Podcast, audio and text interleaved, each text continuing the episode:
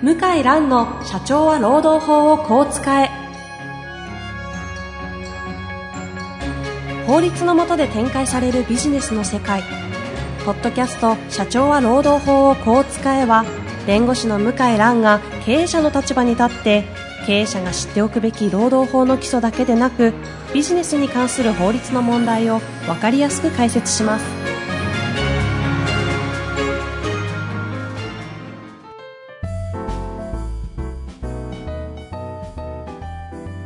こんにちは、遠藤和樹です。向井蘭の社長は労働法をこう使え。向井先生、本日もよろしくお願いいたします。はい、よろしくお願いします。さあ、向井先生、本日はゲストをはい、呼んでるんですよね。はい、というわけで、早速、えーご紹介したいと思います。えー本日のゲストは、えー今回はですね、組織マネジメントのコンサルタントとしてご活躍されております、井上健一郎先生にお越しいただいております。井上先生、よろしくお願いいたします。よろしくお願いします。よろしくお願いします。お二人ご面識は？えっ、と、放送は僕聞いてますけども、えー、2回目あ、ポッドキャストですか？えお、実際お会いしたのは2回目。ずですね。はい、2回目。ね、あの、毎週、あの、自分の聞いた後ですが、向井先生。あありがとうございまます。じゃあ、お互いリスナーとはいそういう関係なんですね。はいなんかどちらかのリス、あの、収録の際に、あの、私、あの、井上先生の方の番組も、あの、MC させていただいておりまして、はい。その時になんか向井先生とやりたいよね、みたいな話に確かなってね。うん。いや、あの、本当はやっぱり人事と労務は一緒でう、ん。そうですね。こう、セットで考える必要があるんですけど、うん。日本の場合やっぱりなんか分離してうん考える傾向が強くて、ええ一緒にやった方が本当はいいですよね。そうですね。はい人事と労務の統合が今日起きればいいなとあいう中で、簡単にですね、えー井上先生のはい。プロフィールご紹介させていただいて、はい。まあ、あの、進めていきたいと思うんですが、井上先生、えーアカラクリエイト株式会社代表取締役を務められておりまして、えー当時はですね、慶応大学卒業後、CBS ソニー、現在のソニーミュージックエンターテインメントですね、に入社後、現在は、えー組織マネジメント全般のコンサルティング業務に従事する中、特に中小企業を中心とした採用領域、人事評価制度、マネジメント教育で活躍をされていると。はい。うことでね、はい。やっておりますか。はい。さあ、早速やっていきましょう。はい。なんかありますか井上先生？あの、ごプロフィールの方、補足の方は。大丈夫ですよ、大丈夫です。あの、私もあの、転職はまあ3、4回やってるのでね、あの、いろ、細かいものまで入れると、あの、会社自体が変わってるのは、今あった、あの、CBS ソニーの前にもちょこっとあったりね、するのでね、1、2、会社名は伏せるとして、あの、当時井上先生、今、ご年齢どのくらいまで喋っていいんですか？あ、いいですよ、大丈夫。あの、60は、あの、もう過ぎられて、はい、はい。いるご年齢にもかかわらず、当時、大、慶応卒業後、入所した、入社、就職した大企業、いわゆる大企業をはい1年も経たず辞めるという破天荒ぶりで、半年で。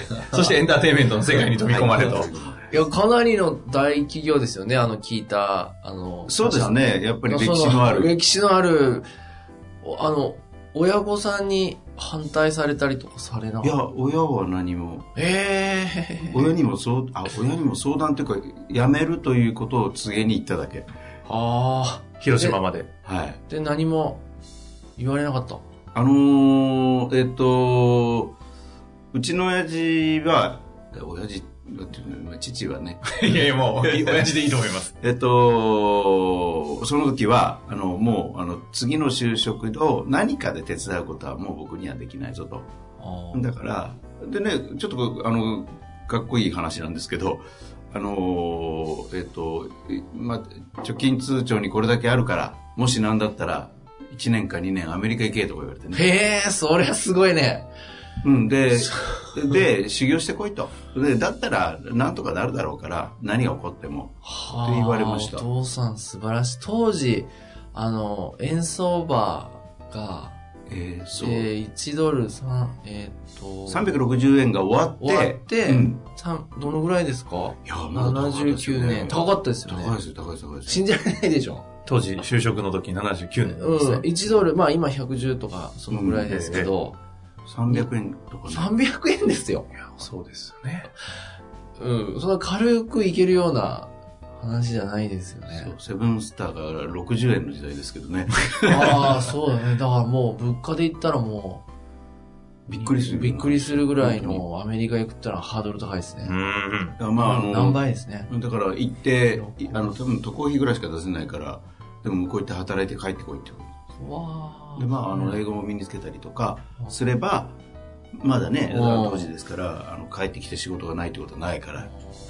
で、それ、それぐらいかな、最後にやってやれるのはっては言ってくれたんですけどまあ、たまたまそんなに間がなく再就職できたので、よかったんですけど、うん。まあ、その後もまあ、そこを辞めたりして、えー、まあ、現在に至るという感じですかね。かなり誰もが聞いたことあるような超有名人の方々をプロデュースされたり。はい。していたいたようです。はい。まあ、なぜ今人事なのかみたいなところはね、そのうち分かるのか分からないのかも分かりませんはい。が、ちょっと向井先生としてははい今日ちょっと方向として、ええ、方向はですね、はい。あの、私のこの番組の読者あの、リスナーの方は、えー企業の人事総務の方、はい。あとは、えー企業内社労士の方、はい。あと開業社労士の方、あと経営者の方、あとは、まあ、弁護士の方。大体、まあ、あの、聞いてると、その5、5種類の方が結構多いんですけども、やっぱり独立、もしくはもう独立してる方が結構多くって、で人事、総務、労務に興味がある方がはい。かなりの方を占めていて、で井上さんのキャリアってこう、まあ、今、こう、なんだ、会社勤めをして定年まではい。ることが必ずしもこう、容易じゃない時代になってきたし、それ以外の道も珍しくない時代になってきていて、で、どうやってスムーズにこう、キャリアを積んでいくかっていうのは、まあ悩んでる方結構人知れず悩んでる方結構いると思うんですよ。で50代になって結構自分では自信があって、知識も経験もあるのに、もうその会社組織上、ポストは限られてるから、なかなかこうやりたい仕事とか、できなくうんなったりそうですね、意に沿わない仕事とかポストで苦労されてる方結構いると思うんで、まあ何かこう、今までのその井上さんのキャリアの積み方、独立の仕方で、こう参考になるところあれば、はい教えていただきたいんですが。はい。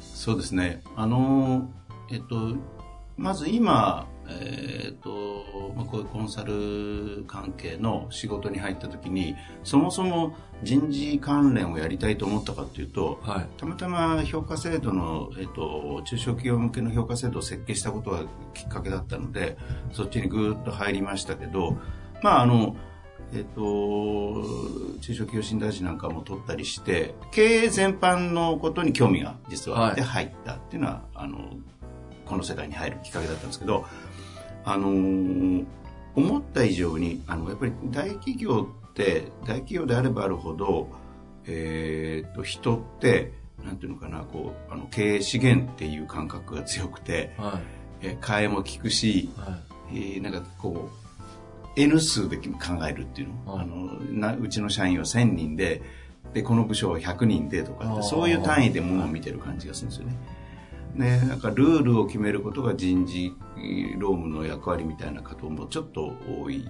あの、もちろん人材開発のことをやってる方もたくさんいらっしゃるけど、っていうのも、まあなんかあるんですけど、えっ、ー中小企業って人事畑でそんなにパーツが揃ってる企業がなくて、あのやってることは労務管理だけに近かったりしてますと。なので、なんていうのかな、あの、や、あの、な、そこの、そことき、あの、評価制度のきっかけで触れてみて分かったことは、えっ、と、実は、えっ、と、現場の上司部下の関係に、すべてのマネジメントが依存しすぎてるという。あうん。つまり、上司良くなきゃ部下もかわいそうに辞めちゃうとか、えー苦労してるとかっていうのが多くて、えっ、と、組織として人事問題を扱ってない感じがん結構見えるんですね。うん。で、これしょうがないと思うんですよ。うん。あの、経営資源のそれだけ避けない問題もある。うん。なんで、で、えっ、と、もったいないなと。うん。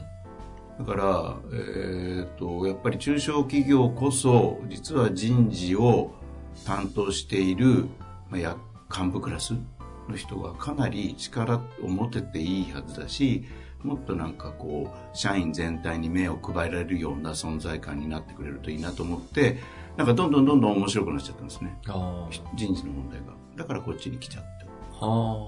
で、なんか人って面白いなと思って、こう、コーチング勉強してみたり、まあ、心理学のいろんなものを見たり、それから、あの、アセスメントっていうメソッドを習ったりとかしてるうちに、どんどん深みにはまったというか、感じですよ。ソニーにいた時の仕事とはやっぱ全然違うわけですもんね。違うんですけど、やってみると、ええあの、ああいう音楽の仕事って、えっ、と、物を売ってるわけではないので、はい。スペックとかそういうものを、あの、売るわけではないので、人が作ったものを人に届ける。うん。だから、単純に言うと、思った以上に我々は、えっ、と、感情とか、そういう情緒、人の心の部分を扱扱ってきたから、うん。うん。あの、今になると似てるんです。うん。つまり人は感情で動く、感情のところのスイッチが何が入るかによって、こう、例えば音楽で言えば好きになる、嫌いになるがあるけど、同じように、えー、とそこのスイッチの入り方によって中小企業なんかで言えば社員さんの動きが変わるっていうのかな、そこはすごくあるのであの実はなんかね似てるんですよねうん。で、ソソニーから、その、いきなり独立したわけではなくて。はいあの、えっと、その評価制度を作るということをきっかけにしてそこを開発した会社に、えっと、3年入ってはい。で、えっと、その評価制度を中心にコンサルを実地として始めてっていうのがスタートですかねで、その後独立。はい、でそこはさっき言ったようなあのコーチングだとかアセスメントだとかいろんなこともあのあのスキルとして一応、えー覚えてみるとあのやることが広がったのでうん。あだったらあの評価制度だけじゃなくて組織のことについて自分としてもトライしたいなっていうんで、うん。あの独立したってそんな感じです、いや、でもスムーズですよね。で、はいその、えっ、と、独立直前の会社とも今も当然。はい。あの、半分はもう、えっと、お仕事を、とにかく評価制度はそこと作ったので、えっと、そこは評価制度周りで、評価制度を中心としたきっかけで入っていくコンサルなんていうのは、もう一緒に、えっと、あの、クライアントに向かってるという理感じですね想理想的ですよね。いわゆるその前の会社とはパートナーとしていい関係を築かれているというね。おそらく、まあ、ちょっとすぐかわからないですけど、はい放送を聞いた方で会ってみたいと。はいそういう方も出るんじゃないかな。ああ、嬉しいですね。うん、もうそのぐらいこう、なかなか40代、50代の人事総務の方は、は悩んでいる方が多いと思いますけどそうですね。うん。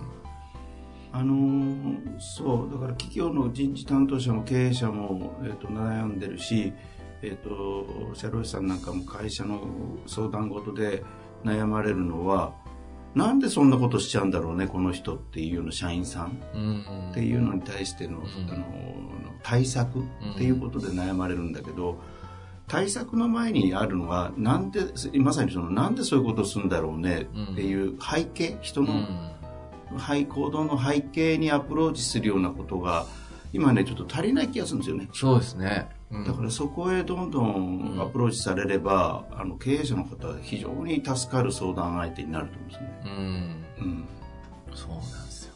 うちはまさしくそうで、と言います。ことうなんでこんなことやるんだろうねっていう人を辞めさせたいとうん、いう話なんですけど、やっぱその背景まで分析しないとそうですよね、炎上するから。うん。で炎上が今一番怖いので、えだから背景まで分析して、あの方法を考えてますね、今は。前はそんな、そこまで敏感じゃなかったんですけど、弁護士ともなると法的処理で済ませるっていう風な感じになりそうですけども。絶対無理ですね。もう、もう今は本当に無理ですよ。あのポッドキャストを聞いててもね、ええあのいつもその背景のところに触れてますもんねあうん、背景ないともう、全く解決できない時代。たまに向井先生、法律なんて、かここは関係ないですよってあ平気で言っちゃうんだよね。そうそうそうそういや、でも実際そうですからね、相手は人間だから、法律で解決できないもの、の方が多いですそうですよねね。先ほどの話で、その、なぜエンターテインメントだったのに人事かって話で、ちょっとだけ補足をいくとですね、はいはいはい。まさに井上先生ってそのアーティストを扱ってたので、音楽という楽曲の世界観を消費者に提供するじゃないですか。うんで物はないんですよね。はい。で、その時に世界観を売るのは、要はこう感情とかに訴えるものをプロダクトとするわけじゃないですか。うん。ただ、大企業というソニーという箱で、ここは論理で動いている組織ですよね。うんうんここを感情を届けるために、みんなが感情をすごい大事にしてるのに、組織としてはある程度論理でこう体制づけなきゃいけないわけですよ。うんうんだから、普通の企業って、こう、論理で商品を作って、論理で組織を作って売るじゃないですか。感情ベースのプロダクトを論理でどうにかギリギリ組織立ててやったので、言ってしまうとですね、こう、なんか、大、でっかい中小企業みたいな会社だったようで、うんいかに感情という人が持ったものを大事にしながら、あんまり統制とかこう、統率とかいう秩序立てるってことをせずして、どうやってこのアーティストの世界観を最終消費者までに届けるかっていうことをずーっと探求してたので、結果的にそのノウハウが中小企業とかにドハマりしちゃってるという今現実があるんですよね。ああ、なるほどね。感情と理論ですね。そうなんですはいうんだから、ものの捉え方ってあのによって感情が起こるじゃないですか。だから、その、じゃあそこにあるのって、その人の生きてきた人生観とか価値観とか親子の教育とかいろんなものが溜まっているもので、えー外部に起こっている事象をこう反応するんですけど、その反応の仕方が人によって違う。でも、仕事の上でやるときは、反応の仕方が違うよねだとバラバラになるので、うんだからその反応の仕方が違う人たちにも通るうん理論、理屈が必要なんですよね。うんうんうんだからやっぱり感情のコントロールは組織出すときにはどっかで理論がなきゃいけないので、だからこのただ人は感情で動くということと分かって背景を見た上で、でもね、だったらこうだねっていう理論がそこに伴って、まあ、そそれは分かりますというふうに言ってくれる状況を作るといいなっていう。うんだからもう、あれです。その感情と理論っていう両方が二大テーマですよ。あ、そうですよ。僕も同じですよね。あ、そう、あまあでも番組自体がね、ええ。本当にそうですよね。ええ番組で、まあ、どっち、どうやって両立させるかっていうのは、すごく重要で、まあ、弁護士はやっぱ理論の話が多くて、特に労働問題意外と人間の感情を扱ってるのに、理論の話ばっかり弁護士さんは話したり、相談するんで、お客さんまあ不満なんですよね。そんなんで解決できんのかっていうか、そうね。ええそこでまあ、あの、やっぱり、感情の話。でも感情だけでもダメっていうか、うんうん。それだけではちょっまあね、人生、人生相談で終わっちゃうから、そうなんですよ。そうですね。うんそれは難しいですよね。うんまあ、そんな中で、あの、今回、誰ですか？その独立をしていくプロセスみたいな話を今回そうです、ええ、聞きたいなと思っおっしゃってましたけど。て、僕が会社員だったらやっぱり独立考えてたと思うんですね。もう今43、もうすぐ43ですけど、ただ一方でこう、子供もいて、はい。生活もあって、で、独立した後の不安とかもあって、で、やっぱスキルは人事労務の経験だけってなると、やっぱちょっと二の足踏むっていう方多いと思うんですけど、うん。なんか何かメッセージっていうか、はい。ありますかね？あのー私はやっぱりさっきもちょっとねあの出ましたけど、あのなんだろう仕事人生ってもう60でもないし70かなっていう、はいはいはいで20代30代40代っていうのは一つの大きな流れで社会に出る出た10年間とかもあるのでそこの30年とはあるのかなと思うんですけど50以降って20年あるので ?20 年ある。うん、だからやっぱり50前後で一回自分の人生変えてもいいって感覚は持ってていいと思うんですよ誰でも。もで、40前半って変わりにくいと思うんですよ。やっぱり油乗ってるし。で、30前半が第一ピークの働き盛りで、頑張れて、で、その勢いで40代ぐらいまでこう行くんですけど、で、42、3ってやっぱり働き盛りで中心になれる。で、ここで僕、独立する人はもちろん実力はあっていいと思うんだけど、で今おっしゃったみたいな、なんとなくこう通常の、えー、と組織人として来ていて、でもまあ60代で、あれだよなって、で、うん50代になって嫌な思いもしたくないなとかっていうような流れだったら、慌てて40代前半で独立するよりも、えー45までに磨き上げて、で、50で、えっ、と、第二の人生には入るような計画を立てた方がいいと思います。うん。うん。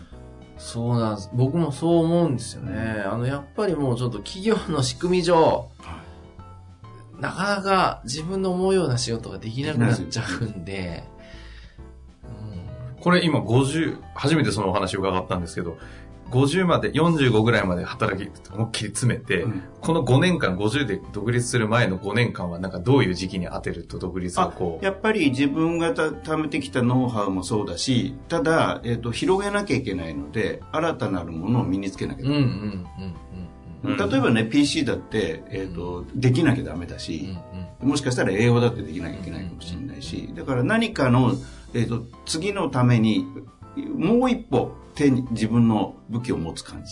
うん。うん。その5年間は必要だと。そう。それが転職だったり、うんまあ、副業そうそうそう。も、まあ、あの、始めれるんだったら、始めて。始めたことじゃない。まあでも今の時代ですと、副業はもうね、この特に向井先生の番組よく話してますが、はい。もう解禁の流れは起きてるわけで。そうですね。いや、副業やった方がいいですよ。おそらく人事総務の方が副業をやるのは、会社はおそらく秘密を守るっていうことさえ保証してくれたら反対はしないと思うんですよね。うん。うん。技術者だとちょっとわからないんですけど、人事総務の場合はやってみたらっていうことが多いんで、うん。うん、そうやってキャリアをこう変えていって、独立開業っていうのはありかなと思うんありますね。特にちょっと、あの、えっと、エリアを変えたり、業種業態を変えたり、会社の規模感を変えたりして、えっと、どっかの企業さんで、あの、人事総務周りの、えっと、人事労務課周りのお仕事が、えっと、不足がちなところのお手伝いをするとかっていうのが僕一つありだと思うんですよ。うん。なんでそう思うかっていうと、はいまあ、どのお客さんとは、まあ、特定してるわけじゃないんですけど、私ももう弁護士なんて14年、はい。15年目なんですが、だんだんね、50代になると、大きな会社のお客さんの人事総務の方って、顔が苦しい感じの顔になるんですよ。険しいうん。わからない。なんでかはわからないけど、あれ、ちょっと人相が久しぶりにお会いして変わったなっていうのがあって、やっぱ苦しいんだろうなっていう。ねででも優秀でうん真面目な方ですよ。もうどうしてもその、もう年齢上に行くに違ってポストがなくなっちゃうから、うん、まあ、あの、収入とかは安定してもらえるんですけど、まあやっぱ苦しいんじゃないかなって見てて、顔に出るっていうか、うん。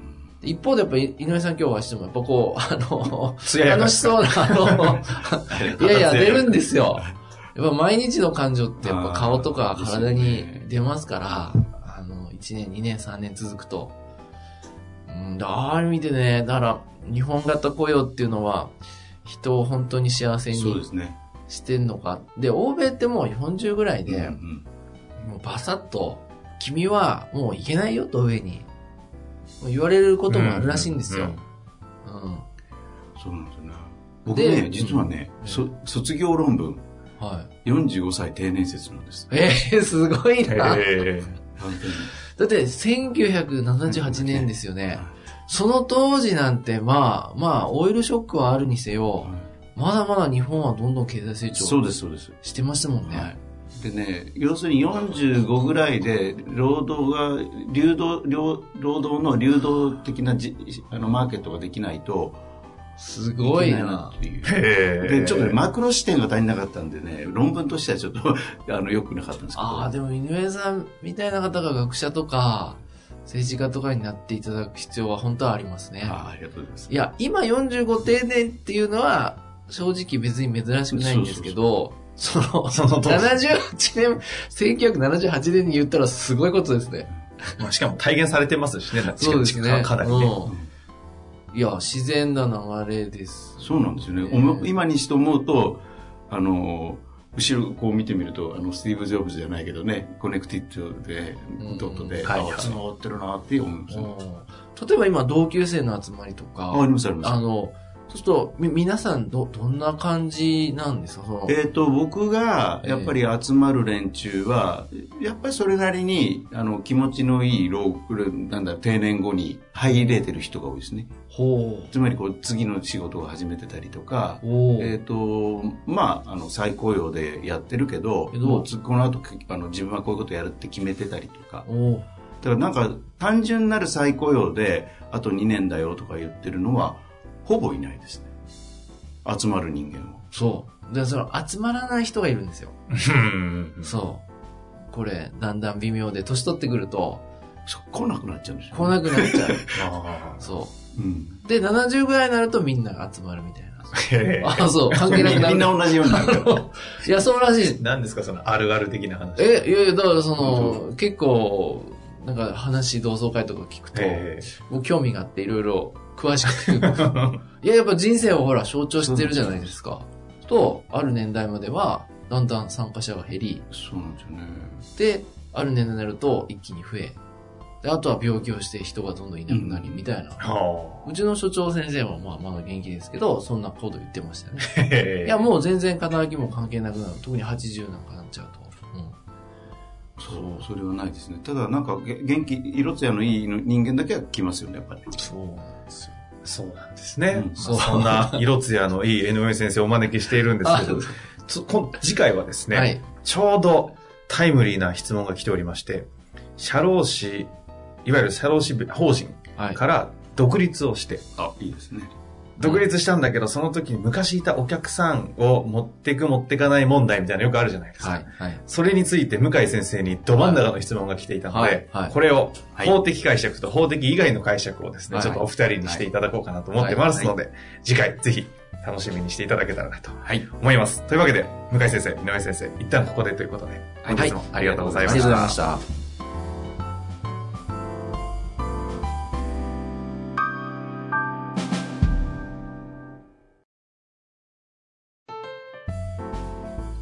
日の番組はいかがでしたか？番組では向井蘭への質問を受け付けております。ウェブ検索で向井ロームネットと入力し、検索結果に出てくるオフィシャルウェブサイトにアクセス。その中のポッドキャストのバナーから質問フォームにご入力ください。たくさんのご応募お待ちしております。